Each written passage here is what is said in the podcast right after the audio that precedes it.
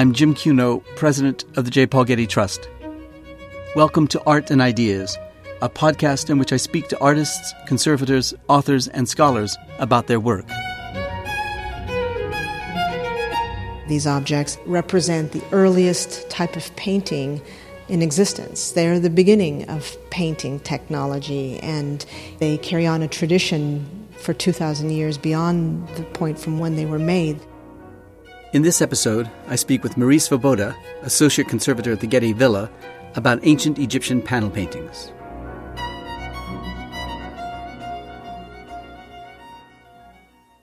In 2013, the Getty Museum's Department of Antiquities launched a research project on ancient panel paintings to enhance our understanding of their materials and manufacture.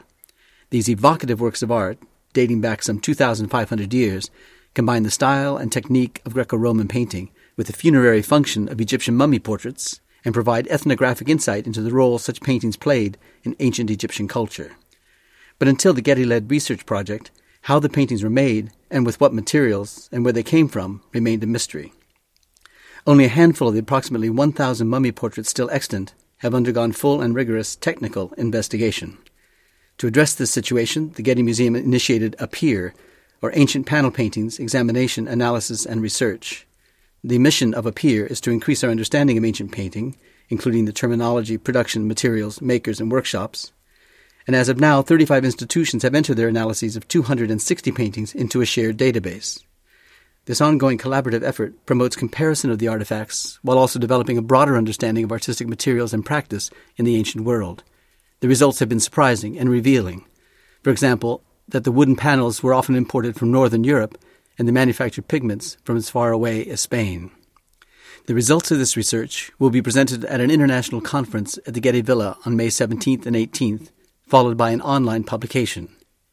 To learn more about this important initiative, I met with the project lead, Marie Svoboda, at the Getty Villa in the Gallery of Mummy Portraits. I started by asking her about the pictures on display. So, we're looking at all the portraits in the gallery here, and, and you can clearly see how they range in technique, materials, size. Um, we have men, women, young children, um, different ethnicities, and one thing to notice is the, the quality of the panels, some of them being maybe two millimeters in thickness, which is incredible, others that are quite larger, and others that are in different condition, clearly showing the evidence of time or age. In the case of um, one of the portraits, the panel is a recycled piece of wood that dates to 600 BC. So that was a very interesting discovery when we were um, dating the panels. You also see one painted on a linen shroud, which is another type of style of creating these mummy portraits. Uh, we're standing in front of one that's called Mummy Portrait of a Woman, a Romano Egyptian painting from AD 170 to 200, just into the third century of our common era. Uh, describe this to me because it looks as if it could have been painted by Matisse. The way the pink uh, folds of the dress are summarily put on with a kind of bravura brushstroke like Matisse would have put onto it. But describe it for me if you can. Absolutely. Well, this is a portrait of a, a very youthful looking woman, which is um, unusual when you think that these are funerary portraits. You would imagine that they depict people later in their life, but as you can see from most of the ones here, they're the prime in the prime yeah. of their lives, exactly. And she is painted in a technique called tempera. Uh, this is a water based painting technique that gives her a very soft, painterly style, very impressionistic when you look at her. Uh, you see this beautiful pink garment that she wears, and she has beautiful jewelry. Her eyes are very lifelike, which is uh, one of the topics of great curiosity with these artifacts, is to know whether they were painted um, during life or death. And um, there's a lot of debate over that at the moment, but I think tell, tell us about the debate because when you look at these, they look so lifelike and so present as a personality as well as a human figure. Why is it that we think they may have been painted after their death? Well, there are two main reasons that I can explain. Um, one is the fact that those that are still attached to their mummies, uh, many of them have been CAT scanned, and the age of the mummy within the wrappings compares to the age of the portrait. So you see a lot of um, similarities in the time frame there. So we're assuming that the portrait was painted at the time of death. You also see that the eyes on most of these portraits are extremely large and very overly exaggerated in their lifelike quality. And we feel that this may be the artist's attempt to breathe life into the portraits, to make them look like the sitters are actually alive at the time that they were painted. Yeah. Can you tell from the depiction of the sitter by either the costume or the decorative jewelry or the rouge on the cheeks or the colored materials on the lips? A social status of them? Sure, absolutely.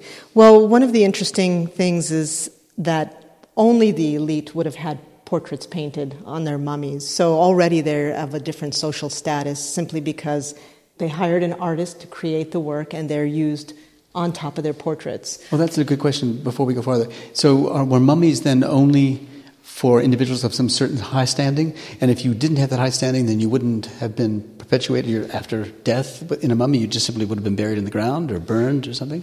Well, we know that uh, with the excavations of mummies during the 19th century, when most of them were found, that probably five out of uh, hundreds had painted portraits on them. So we assume that those are for the deceased who were of higher social status, who had the money and the means to have a mummy created for them with a painted portrait, while all the others were mummified but didn't have portraits. And um, I assume that by looking at all the portraits, you begin to see a range of social status and economic um, standing for a lot of these portraits based on the quality of the painting and the quality of the materials used to make them. So even within this high social status for those who were able to have portraits, you see a breakdown in those that maybe had less money versus those that had a lot more money, and you can see that example in the quality of these portraits. Are there regional characteristics that one can identify in the dress or the appearance of the person? Well, we know that um, the region where a lot of these were found, mostly the Fayum region, was a very prosperous and ethnically diverse area. It was an area where a lot of people moved to, where they wanted to establish uh, lifestyle there. It was uh, very fertile land. So you begin to see a huge range of ethnicity in the portraits that reflects that. People coming from the Mediterranean, you have the Egyptians, you have the Greeks that were there already, the Romans that are living there, and uh, that is depicted in the portraits. One thing that um, has been used to study possibly where these portraits come from are the shapes of the panels.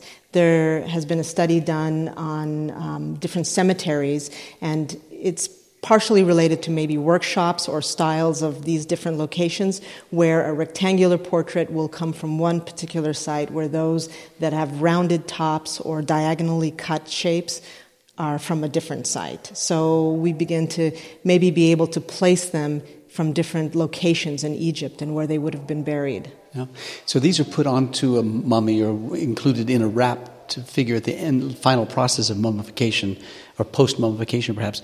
And we have an actual mummy in the uh, galleries, which we're looking at right now. That is, we have a figure within a painted shroud, but over the face of the figure within the shroud is a portrait of, uh, of we assume, the figure. Could you describe this one to us?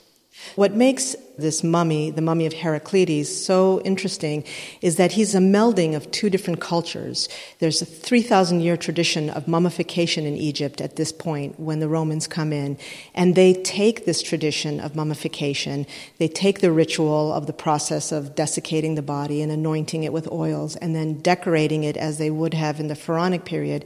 But what's new is they add these beautiful portraits, these Greco Roman portraits that are more in the classical style and they're added to them to uh, give more of a uh, recognition to the mummies. It's believed that um, the soul of the body will come back to the body if they can recognize it, or the soul of the individual will return to the body if he recognizes himself.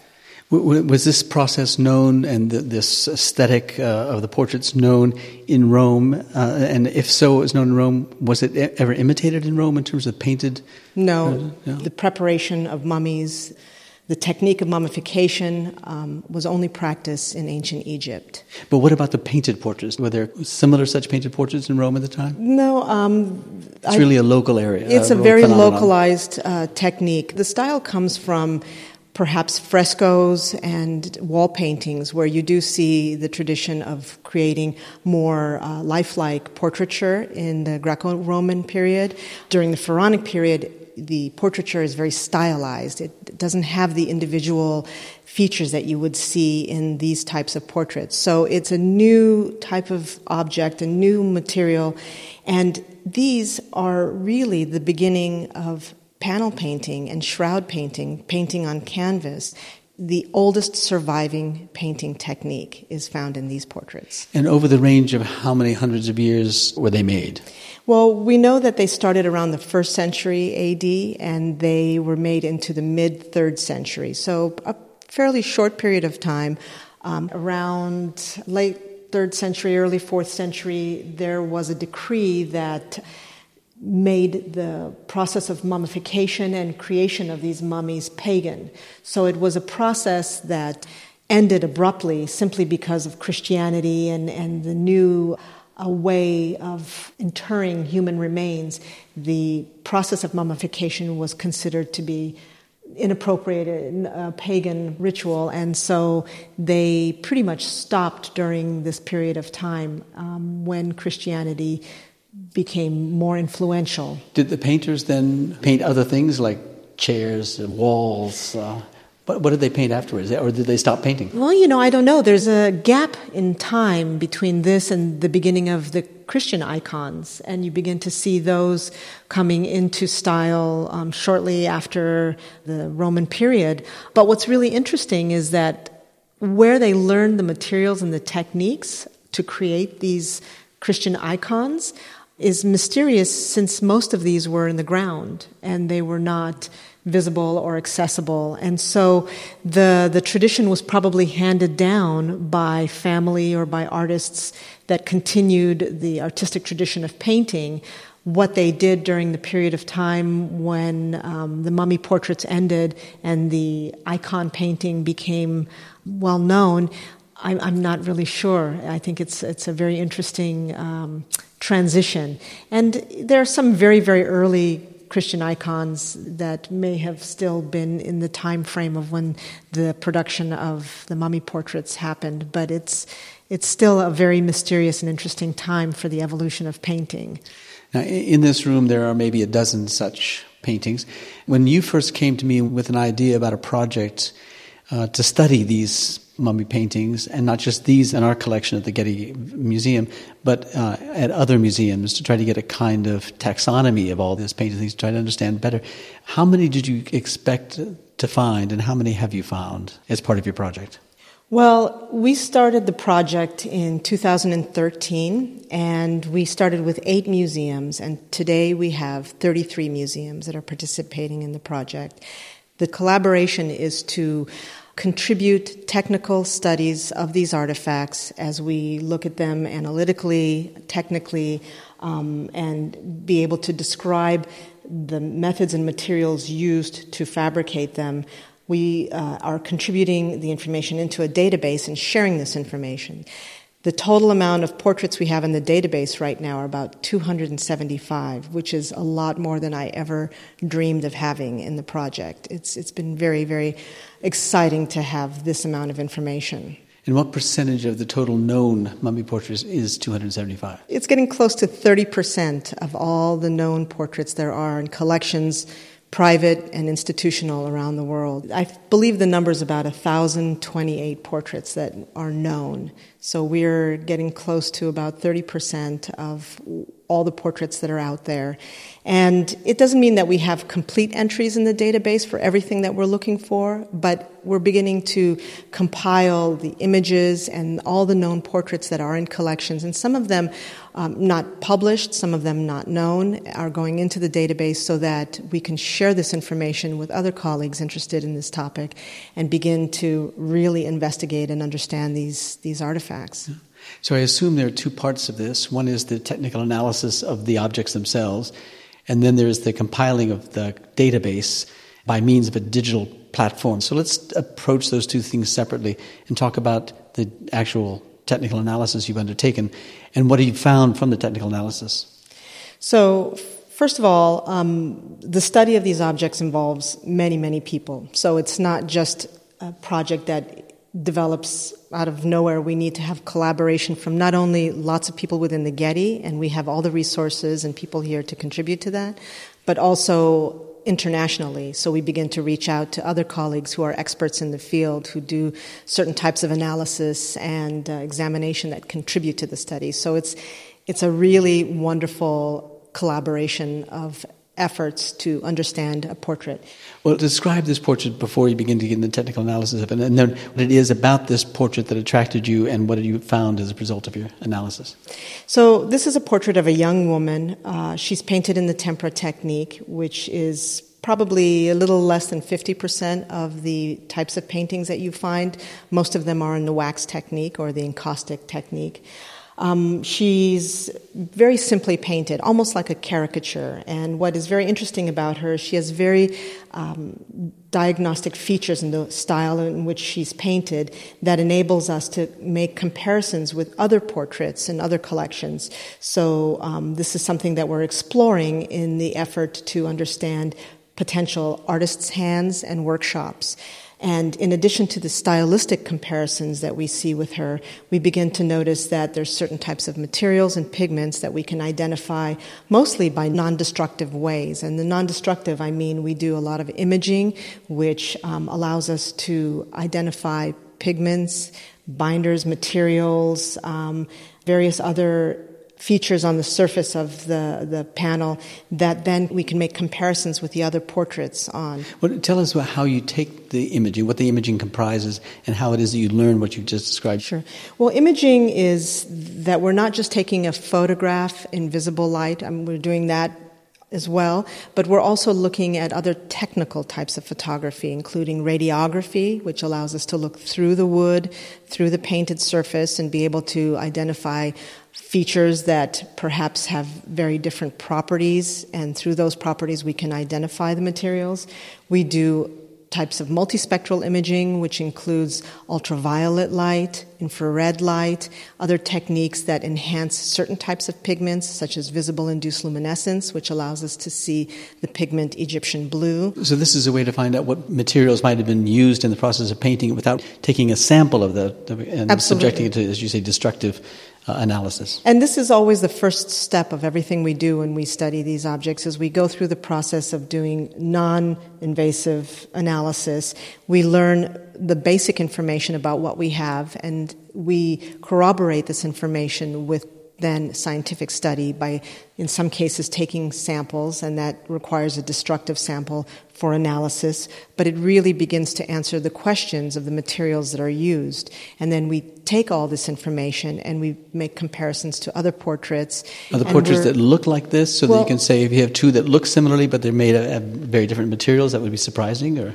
Yeah, it's in some cases we can find portraits that look very similar and the materials are identical, and that really sheds light in understanding maybe an artist or an artist's workshop. In some cases, we find um, materials that are very different. For example, in this case, this portrait of the young woman with the pink tunic. She has a twin in the Kunsthistorisches Museum in Vienna, and that is on a very different type of wood. Now, that you mean it seems to be precisely the same person twice, or it's a, another oh, person who just looks very similar? Another person that looks very similar, a male depicted in the Kunsthistorisches Museum, but very similar in appearance and style of how it was painted. But we know that the wood is different from the wood that was identified on her, and that isn't surprising because wood was such a rare material in Egypt that for them to find panels to create these portraits, they probably had to recycle and reuse wood from other objects, or they had to go to other locations to get whatever types of wood they could to produce them. So some differences are interesting and sheds light in the value and importance of the materials that they were using and other materials such as the use of indigo which is a dye uh, a manufactured dye madder lake which is also a manufactured dye. We're seeing this on the other portraits as well and that that creates these uh, wonderful similarities between them in the style for how they were painted. Did you discover in the process some materials that tell you something about the trade that the Egyptian and Roman era folks were engaged in? Well, one of them is definitely the wood. We know that most of the portraits are painted on linden wood, which is a northern European wood, was imported into Egypt, and it was selected for many properties that it has for creating a painting. They can make very thin panels. The, the wood itself has no knots or irregularities, so it creates a perfect surface for, for producing a painting. And also, it has a natural insecticide in it, so that helps in the preservation of the artifact. But another material that comes from a long distance is the red that is used to paint the shroud of this complete mummy of Heraclides, as well as the portrait of Isidora. The portrait of Isidora is a very, very exquisitely painted portrait, and what remains on her are parts of her linen shroud. So, unlike the other portraits where all the linen wrappings have been removed, she still has traces of that on her.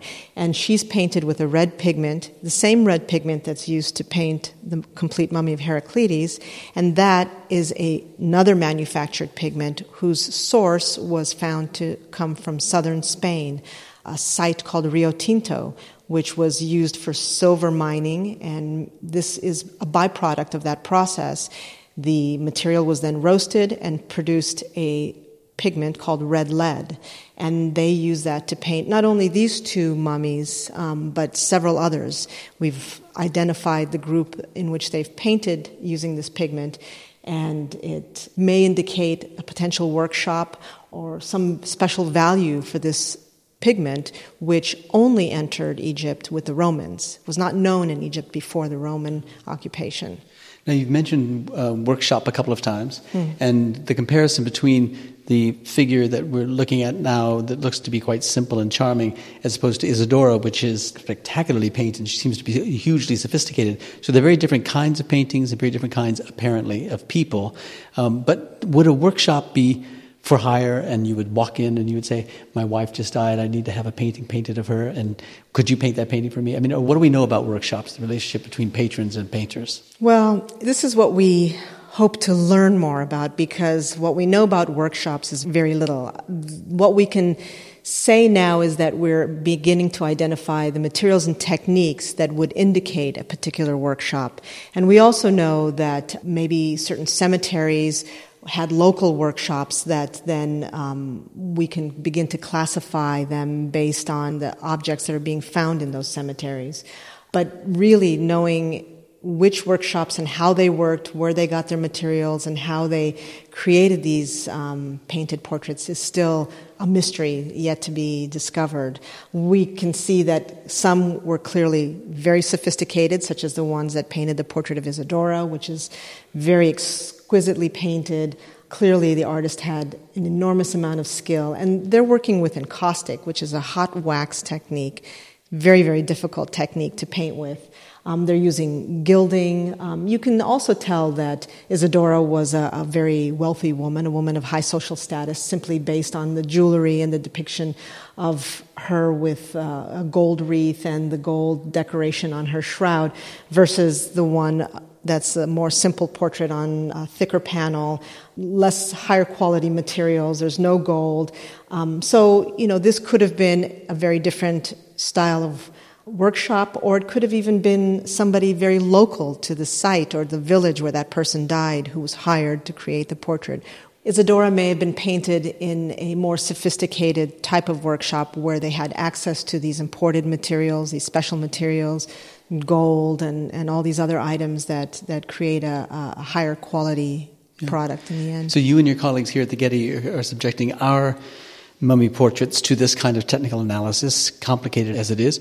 And you've got other colleagues in other museums. Some, how many different museums? Remind me. Thirty-three museums. Thirty-three museums all around. Well, at least around the European and North American worlds, doing the same. And you're communicating with each other. When you came to me to talk about this project, which you call Appear, um, you had the ambition to combine this massive database of this information and subject it to this kind of analysis by people contributing to it.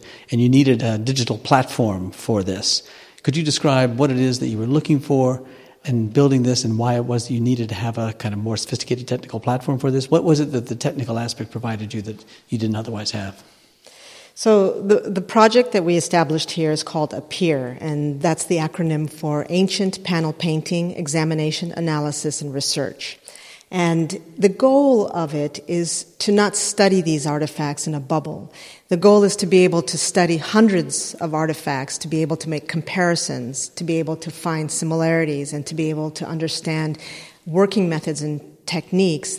So the goal of the project was to invite institutions to participate, to have them do the same technical studies that we've been doing on our portraits, and to contribute this data into a database. Now, the platform, the database, allows everyone to work together.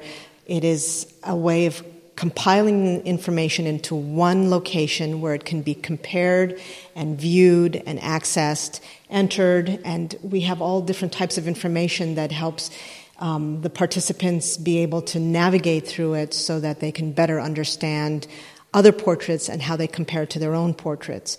By looking at hundreds of objects versus just a few, we really gain a better understanding of the import of materials, the use of materials, the business of pigment production. Um, maybe we'll begin to understand how workshops may have been working, uh, making comparisons between the historic data information because we're just beginning to understand the history of collecting these portraits and how important that is to to making comparisons and, and, and where these objects ended up in various collections.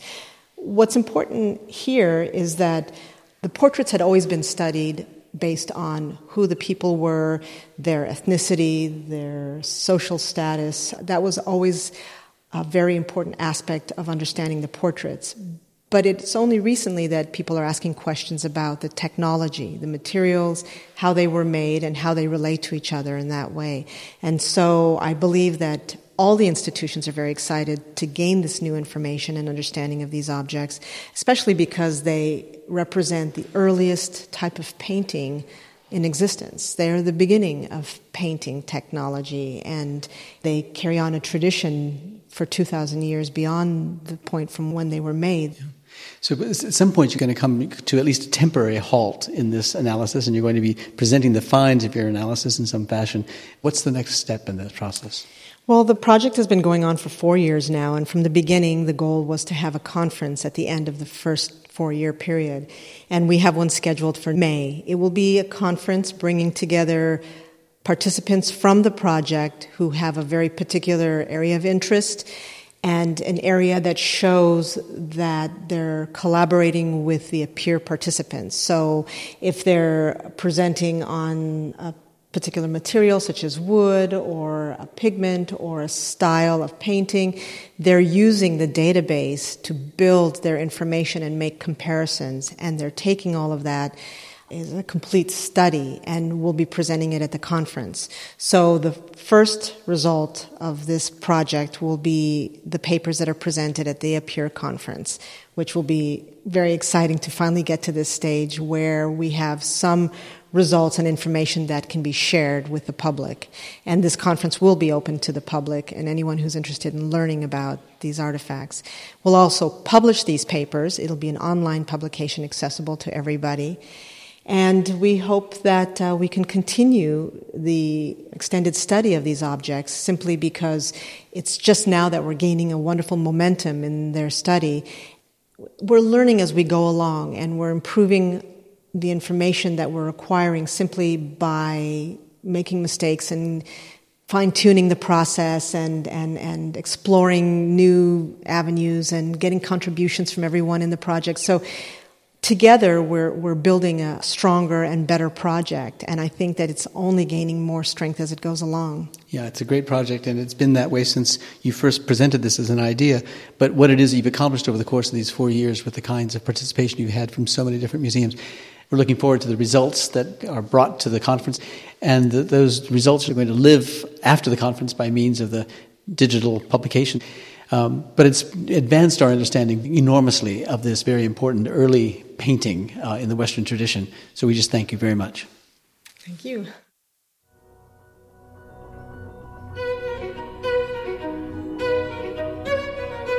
The Getty Villa is currently undergoing a reinstallation of its collections. Although some galleries are temporarily closed, the Gallery of Egyptian Portrait Paintings is currently open to the public. Visit getty.edu for the latest information.